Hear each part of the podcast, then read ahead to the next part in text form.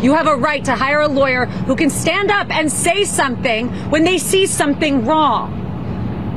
But I was told to sit down today. I was yelled at, and I've had a judge who is unhinged slamming a table. Let me be very clear I don't tolerate that in my life. I'm not going to tolerate it here. And you know what? You shouldn't either.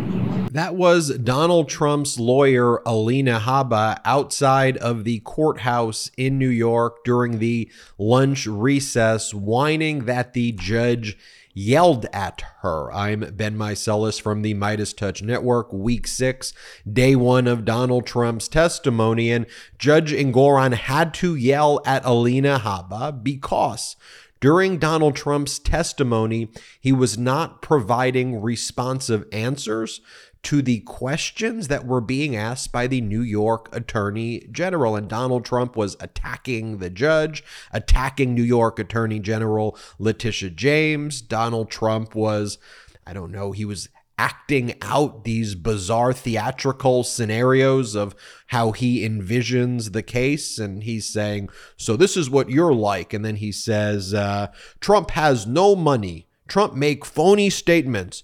Trump defrauds banks. And then the judge is just like, stricken, stricken, stricken. Please answer the questions that you are being asked. Listen carefully to the questions. Alina Habba then stood up and she said, Judge, you must listen to what he's here to say. You must listen to him. And then Judge Engoron responded, No, that's not how this works. Sit down. Alina Habba. I'm not here just to listen to whatever he has to say. If you want to have direct testimony after the cross exam by the New York Attorney General, feel free to ask Donald Trump those questions. But he needs to answer the questions that are being asked. And my job as a judge is not just to listen to his rantings and ravings. Here, by the way, is Alina Habba saying, well, if the judge says you're not here to listen to Donald Trump, and not listen to me, then what am I being paid to do here as an attorney? Why are they even paying me? It's actually a good question, Alina Habba. And by the way, Trump isn't paying you. Trump's political action committee is paying you and all of the other lawyers. Play the clip. I'm not here to hear what he has to say. Then why exactly am I being paid as an attorney and why exactly are taxpayer dollars being used in this courtroom? The answer is very clear. Because Miss James wants to stand right here like she did this morning and call my client a liar. And then while Donald Trump is testifying, he's sending out social media posts and campaign fundraising. Look, this is what Donald Trump posted. During his testimony, he says, Meet Letitia James. George Soros funded. James received funding from George Soros.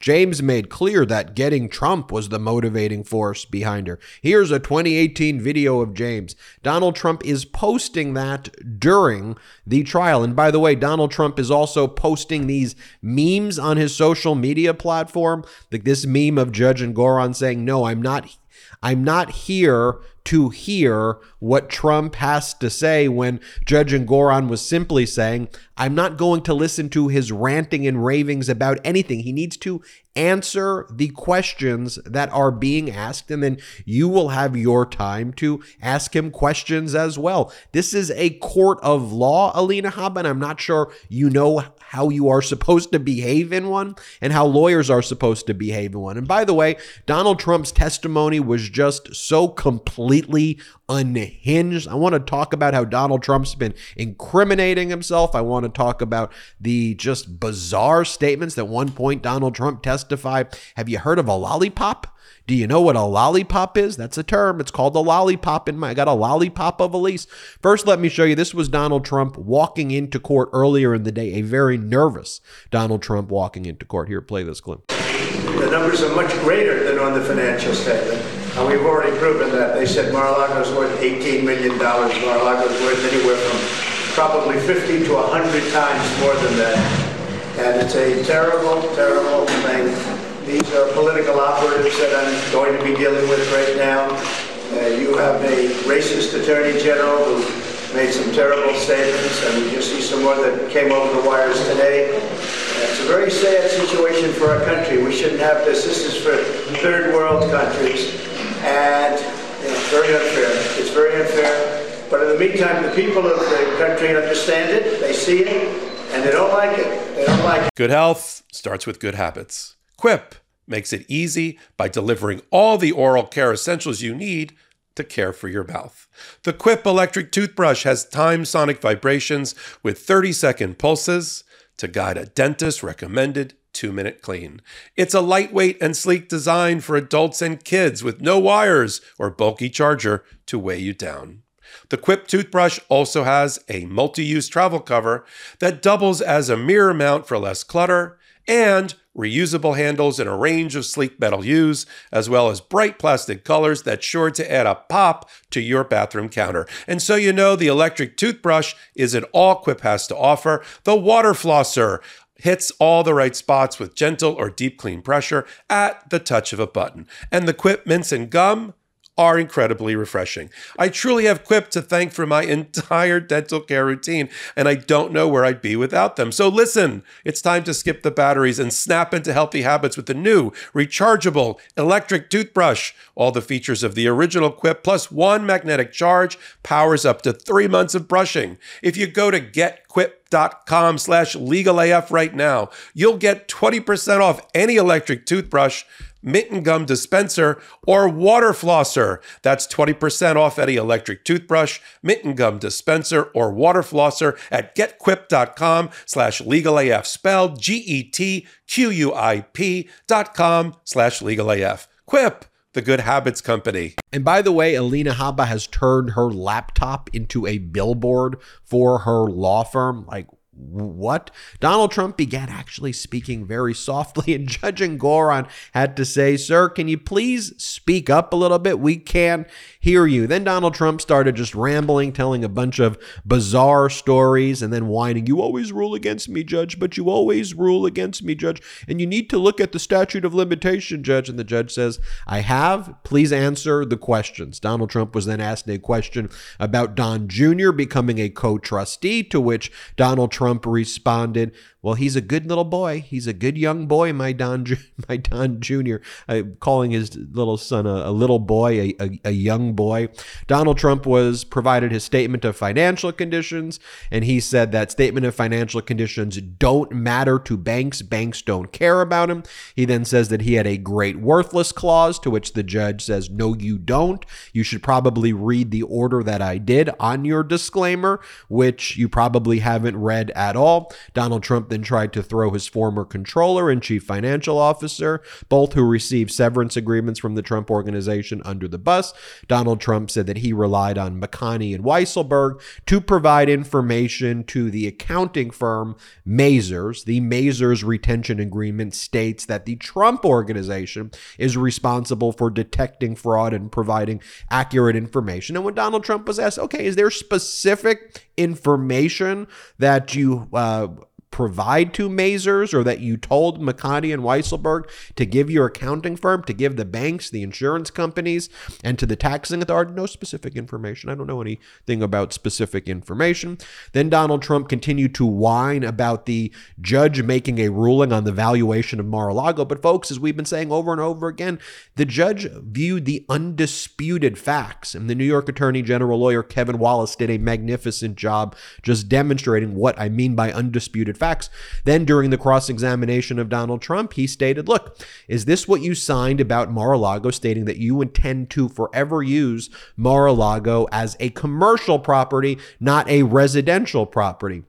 And Donald Trump said, well, the word intend means I could always change my mind whenever I want to. The problem with Donald Trump saying that is that's not actually contractually accurate, number one. But even if it was, the issue is by saying that you intend to use it as a commercial property, that is frozen in that time period where the representations are being made to the banks and to and to the lenders, the banks and to the insurance companies like Zurich and to the taxing authorities. That's how you got a big, massive tax benefit, Donald Trump, and paid less taxes by saying that you intend to use it forever as a commercial property.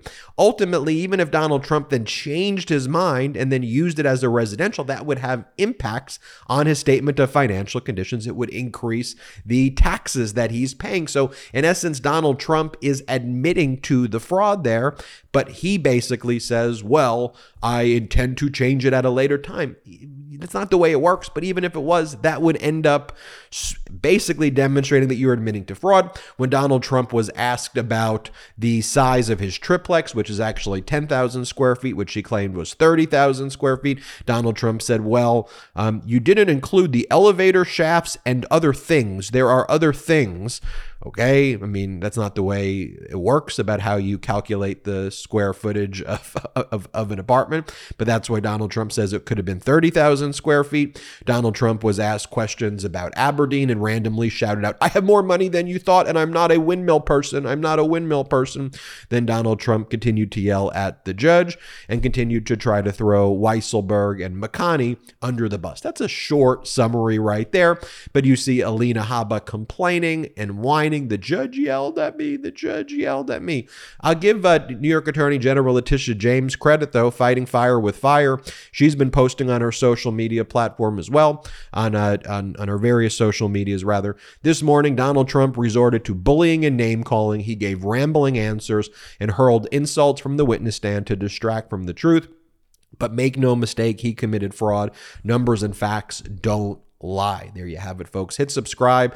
This is our fourth update from Donald Trump's testimony today. We're in week six, day one of Donald Trump's testimony. Uh, we will keep you posted. Make sure you subscribe to the MeidasTouch YouTube channel so you're getting these updates and make sure you're checking back for the new updates as the day develops. I'm Ben Meiselas. Hit subscribe. Check us out at patreon.com slash MeidasTouch.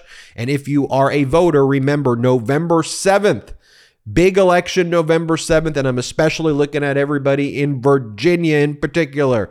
Virginia pro democracy voters, get out the message. Put in the comments below if you're getting out the message to vote. Have a great day. Hey, Meidas Mighty. Love this report? Continue the conversation by following us on Instagram at MeidasTouch to keep up with the most important news of the day. What are you waiting for? Follow us now.